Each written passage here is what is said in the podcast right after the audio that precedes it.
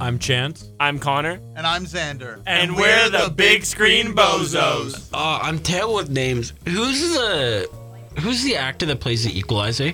Denzel. Denzel. Like, you know about it. He, he just like he take just got overturned. He doesn't know who Denzel Washington Terrible is. with names. We're three guys who take a look back at various movies, josh around, and tickle some elbows. You did not just say tickle some elbows. Like Heat, heat, like heat, heat.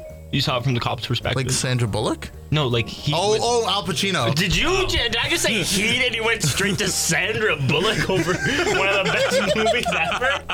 Wow. The Big Screen Bozos, where the real show begins. Jeff Goldblum's in it. He plays Steve's rival, uh, and it it's complemented with a soundtrack of Portuguese David Bowie songs. When you say his rival, do you mean he plays the shark? No, no. Listen to us every other week, wherever you get your podcast fix. Bam!